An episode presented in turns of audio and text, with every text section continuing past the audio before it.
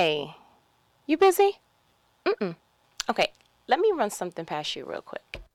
Lately, it seems like there has been this anonymous, just connected wave of people feeling like they're navigating through life and they've arrived to a certain location, but they have no idea on what to do. It's that uncomfortable place between knowing I can't go back, but also knowing that I'm moving towards something, but being very clear that in this space that I'm in, in the in between, I don't really have all the instructions that I would like to have. That would make me comfortable if it was, hey, do A, B, C, D, E, F, and then come back to me, or just give me the whole A through Z so that I can follow it out. But I really feel like I have an idea of what A is, and I may have even mustered up B, but I just feel like, hey, I need some more instructions here. Have you ever felt so frustrated or so overwhelmed because you truly could not identify what the next steps were? Like, what are the next steps? Or, as a matter of fact, what's going to happen after I take these particular steps, right? And so you've arrived, but it's not getting any clearer. All you know is that you have to keep going in this direction.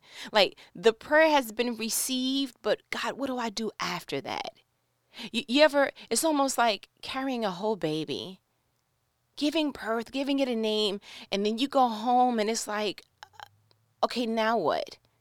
yeah, you have the little care package that the hospital gives you. You know, here's a couple of Pampers, here's a couple of pieces of milk if you're going to breastfeed that's something else but you you really no one can really iron out what the next couple of days months and or year is going to look like for you. And sometimes it kind of feels like that right? The blessing is received or you're in the process of receiving your blessing or walking it out and it sometimes feel like god gave you a impartial instruction manual. You know it's kind of incomplete it's almost like he's writing the instructions as you're walking it out. Like, shouts out to Abraham in the Bible. God just told him, get up, keep walking straight till I say stop. that was as in depth as his instructions got, right? And so I feel like the trick of the enemy is that we we're made to believe as if we don't know what to do. God, I know you told me to start that business, but I don't know how. I don't have a business degree. I don't know anyone else who has that kind of business. I don't know anything about business. All I know about business is how to spell business. I don't know anything else outside of that. We start to then look at ourselves on what we don't have and the measuring up and, you know, I don't have that particular credential or I'm not in that network field of people. I, I don't know enough people. I don't have enough investment. I don't have enough capital gain. You're looking at all of what you don't have and God is like, can I just say something to you? You have exactly what you need for the time that you need it. If he felt like you needed anything else thereafter, he would have given it to you. And so, whenever I try to, you know, I'm going through something, I always try to see it from a different perspective, right? Because that's my strong suit. So I said, you know what? I want to take a closer look at the story of Moses right? And, and not particularly Moses, but what his mother did. And it was so inspiring to finally see that, you know, we could pull a zillion examples, but this one just really hit close to home because I actually was able to see how it all played out, but I did not see where she got instruction. So, just to give you some backdrop, there was a woman and a man um, from the tribe of Levi in the book of in the book of Exodus. They got together, they did what they did, and they got pregnant, right? And so they got pregnant at the very same time that Pharaoh put out a a law or what have you during that time that if any newborn babies were that were born were boys that they had to be thrown in the Nile River. If the baby was born and was born a girl, yee, you're saved. You get to continue to live, right? So he told every midwife, if it's a boy, throw it in the Nile River, no questions asked, because that was the time that the Israelites were growing strong and they were just growing massive in strength and in number. And that started to scare a lot of people. And they were like, listen, they get ready to be so much in number and have so much strength. They just may over, you know, subdue us. So we got to do something different. So because strength was identified in the men, it was like, well, if we kill off the babies, if we kill the men off while they're babies, then we'll have, you know, the the advantage over them. And that speaks a word right there as I hear myself saying it. Sometimes what the enemy does is he can already see the trajectory of where you're going to go, the plan that God has you on, the path that's going to lead to your success. And so he cannot take it from you. So what he does is he tries to kill it in its onset, in its infant stage. If he can put enough fear in you, if he can put enough doubt in you, if he can make you look at, oh, but look at all little that you have, he can kill the thing before it becomes its strongest, before it grows into its fruition. Like that, that's that's amazing. I didn't even catch that until I just read it with you. Like the fact that it was they're going to get too strong. And this is what they're, if they reach their full capability, we're in trouble. So, you know what we're going to do? We're going to kill it in its infant stage, in its beginning stage, on the onset of them even getting on the scene. We're not even going to give them a chance. And so, I want you to grab that. There, there's no, nothing new is happening under the sun, right? The enemy didn't just start being an enemy, he knows exactly what he's doing. And so we need to get three steps ahead of that and say, Oh, I know what this is. You're trying to scare me from this job opportunity because you already know I get into this entrepreneur lane. If they let me in this, if I go ahead and get in this job and they start promoting me, you know that I'm going to be so powerful that my particular posture and the way that I carry myself and the excellence I'm going to do at this job is going to just gravitate more to who is this person, which is going to lead them back to God. So you're trying to kill this thing from the onset. So that's going to make me work triple the hard, right? Oh my goodness, that just got me. But all right, let's go back to Moses. So he he was a boy. I don't know if you noticed. And the fact that his mother had a decision to make. The Bible says that she hid him for as long as she could. That she hid him for three months, right? I guess that was just at the point that his cry was becoming a little bit stronger. It was just like, ah, bro, I can't hide you no more. Yeah, I was able to just shh. Mm-hmm, mm-hmm, mm-hmm, when you were a couple of weeks, but it's not working at three months. At three months, people gonna start to know, yeah, that's a boy and that's a baby, and that baby should have been in the Nile River. So I just want to go back to Exodus 2 real quick. Let me see here. And I want to start, let's just start from the top Exodus 2. So it says, About this time, a man and woman from the tribe of Levi got married. Verse 2. The woman became pregnant and gave birth to a son. She saw that he was a special baby and kept him hidden for three months. Verse 3 But when she could no longer hide him, she got a basket made of cypress reeds and waterproofed it with tar and pitch. She put the baby in the basket and laid it among the reeds along the bank of the Nile River. 4. The baby's sister then stood at a distance, watching to see what would happen to him. 5. Soon Pharaoh's daughter came down to bathe in the river, and her attendants walked along the river bank. When the princess saw the basket among the reeds, she sent her maid to get it for her. 6. When the princess opened it, she saw the baby. The little boy was crying, and she felt sorry for him. This must be one of the Hebrew children, she said. 7. Then the baby's sister approached the princess. Should I go find one of the Hebrew women to nurse the baby for you? She asked. Verse 8 Yes, do, the princess replied. So the girl went and called the baby's mother. 9. Take this baby and nurse him for me, the princess told the baby's mother. I will pay you for your help. So the woman took her baby home and nursed him. 10. Later, when the boy was older, his mother brought him back to Pharaoh's daughter, who adopted him as her own son. The princess named him Moses, for she explained, I lifted him out of the water. Now, one of the major things that I just noticed as I was reading that is God will use the very thing that was meant to kill you and he will mean it and turn it around for your good. The Pharaoh literally said, Any baby that is born that is a boy, if he is a boy, throw him in the river to die, the Nile River to die. And his mother put him in the Nile River and he lived. Oh my goodness, you got to hear that. The very same thing that the enemy planned to be the very thing that was going to take you out, God will use that same tool and be the very thing that saves the day. The Bible literally says that God will turn everything around for your good. You got to understand and believe that. But just setting the scene real quick with Moses' mother. So she's pregnant. It's a boy.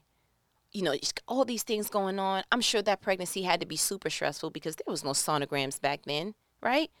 So how she knew it was a boy the same time the midwives did. It was like, oh my goodness. But thank God that God put two midwives that were more fearful of God than they were of man, and let and let that be a lesson right there. But how did Moses' mother know to put this baby in the basket and to put something on the bottom of it, a little bit of tar, to make it waterproof? How did she know? And so for this set, you know, we we if we were Moses' mother, we would probably like, God, I don't know what to do. And we would rest in the posture of I don't know what to do. No one gave her any instructions on what to do next. She knew to hide him for three months. But after that, where was her instruction? How does she know that the three months was the maximum time frame? How does she know that? She knew it from experience, right? Because we just read that Moses had a sister, right? She was the one that went ahead and asked Pharaoh's daughter, Hey, would you want me to find someone who can nurse the baby? So she knew the little that she knew was after three months, I'm going to have a hard time masking this little boy's strong cry. So, in that stage of Moses' mother's life, the instruction manual that she leaned on was experience. And that is something that you need to catch. She didn't know a lot, but she knew enough from her experience. And then, how does she know how to make something float? Like, when does she know or have the time to kind of exercise how to make a baby float along, you know, the reefs of the Nile River? Did she do a couple of test runs? What would have prompted her to do any of that? And so, in that, in that particular stage, her instruction manual that she leaned on was instincts. Instincts. You knew that this baby was going to get in here. It was some, it had to be something big enough to hold a baby, but something strong enough to make the baby float, but something that had to be waterproof so that the water didn't get on the inside to affect the baby. That had to be pure instincts because I didn't read nowhere where she was anybody's kind of um, build a bear. You know, I, we don't have where her background was, but you certainly did, don't go to school for that. That's not something that they teach you in the Lamaze class, right? And so that was just in itself something that's like, man, if she would have grabbed anything else, would it have sunk? Would it have floated at least for that long? Like, how does she know? To make sure that when she did push him out, that she pushed him along the reeds. And how did she know the Nile River? I mean, all of that just had to be that motherly instinct. But I think we all have that form of instinct because when God gives you something and He gave you something to birth, I think he automatically gives you the instinct to carry it through, to make sure it's safe, to make sure that it goes into its its form that it's supposed to be fruition to. I don't think that's just limited to maternal instinct, paternal instinct. I think when God puts something in the deep depths of you, you automatically are equipped to knowing what is needed for this thing to come to pass. And so, so far, we got that she leaned on experience because she had a baby before. She had two babies before. Now she's leaning on instincts because Moses was her assignment. At least up to them three months, that was her assignment. So God gave her instincts that only she could have went ahead and done. I didn't see that Moses' father did that. We didn't see that the, the midwives believe in God, but they didn't give, give her no instructions. So the beauty of the assignment is that God gives you the instincts to go along with it. And then the next phase, you know, that Pharaoh's daughter actually paid Moses' mother to nurse him. How awesome of a turnaround. You couldn't write a better turnaround than that, right? And then Moses' mother bringing the child back to allowing Pharaoh's daughter to not only adopt him, but to name him. Why didn't she just leave out, you know, leave out the portion of, and I have so many different thoughts coming in. Like, why is it that she agreed to nurse the baby, knowing that she would possibly have to go about some point giving him back up? How is it that she knew pushing this baby in Pharaoh's daughter's direction was going to ultimately lead, cross fingers, at some point, a maid servant walking along the reeds and, and, getting the baby and seeing the baby. Uh, for all she knew, Pharaoh's daughter could have opened up the little basket thing, looked at Moses, and was like, "This is one of them Hebrew children." Ugh.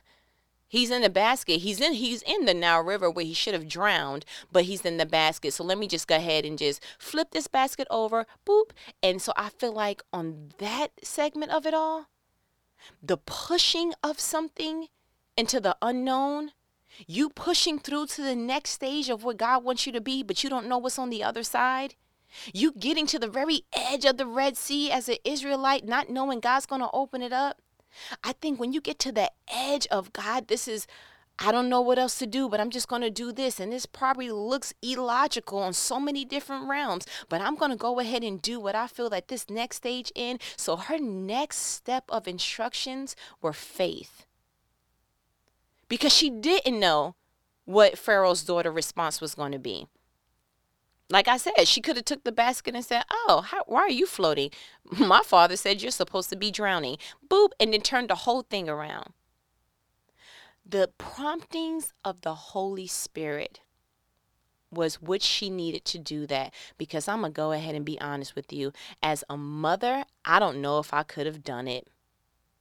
I would have much rather walked up to Pharaoh's daughter and possibly took my chances and said, "Hey, this baby's beautiful. Look, mm-hmm, looking just like me. Um, can you raise him? Or maybe I just would have went and the Bible says they're from the tribe of Levi. I just would have went on an escape route.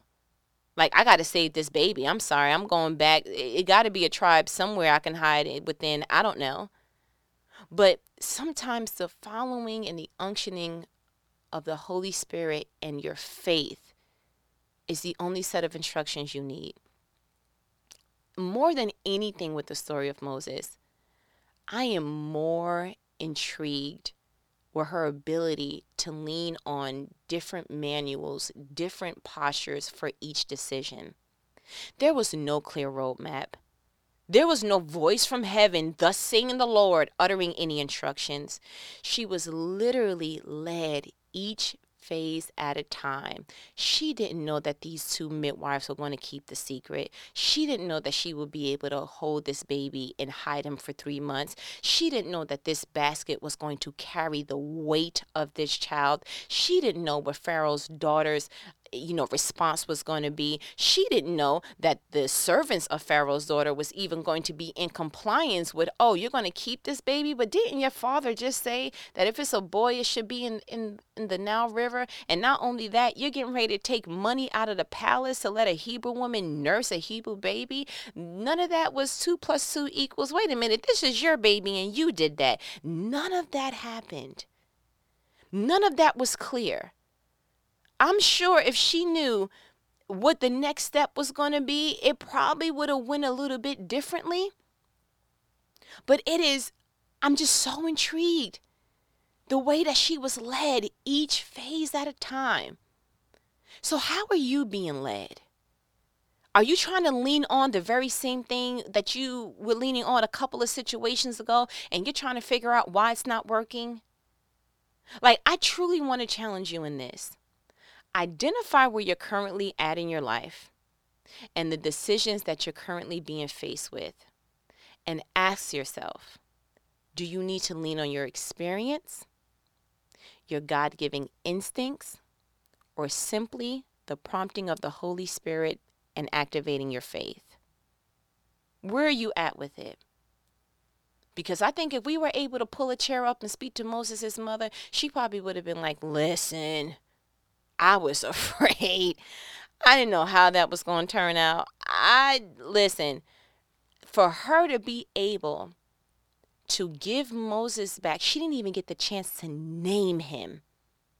But for her to be able to birth him, hide him for three months, then nurse him and give him back to Pharaoh's daughter, she had to have known that there was an assignment on this child, and she had to have settled in her heart at some point it is better for this boy to live and grow in a palace where I know he is alive than to know that he didn't even get a chance because of his gender from birth. That has that had to have resonated in her some kind of way. And so i just wanted to pick up the phone to really let you know it's not always going to be a walk in the park right? It's not always going to be.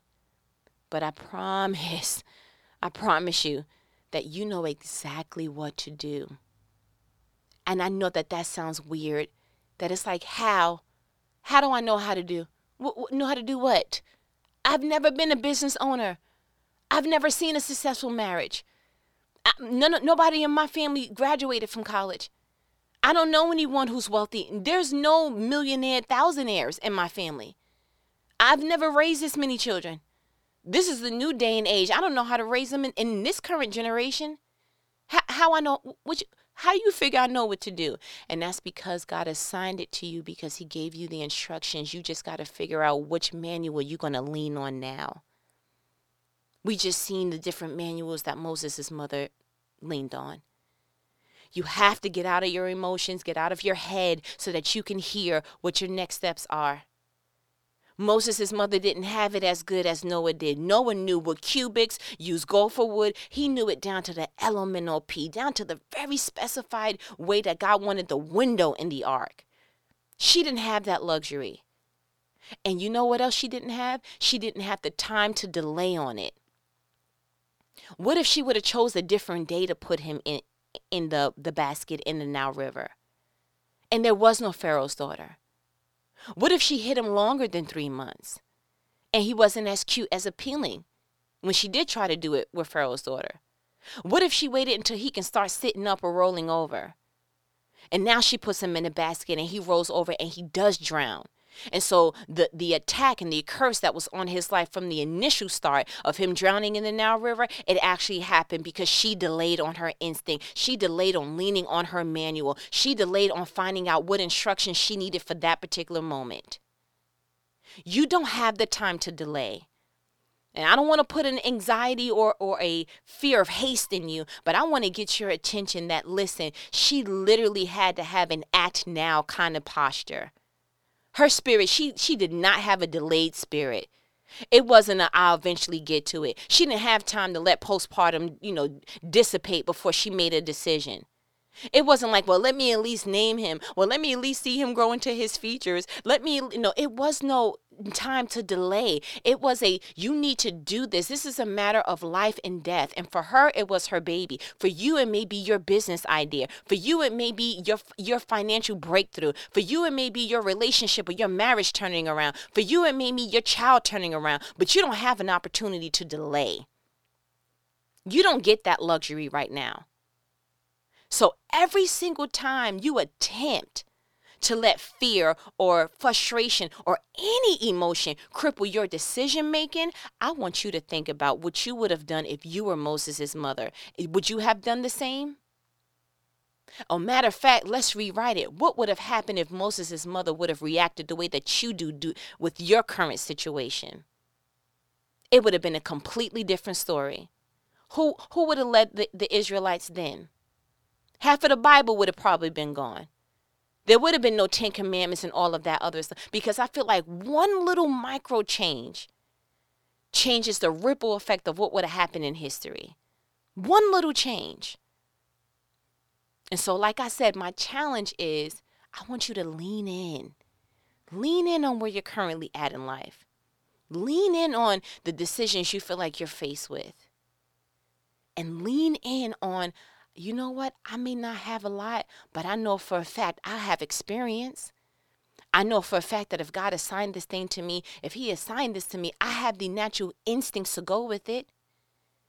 And if nothing at all, I have the faith that goes along with it. The Bible says you only need a mustard size faith. That's all you need it's just a mustard seed size.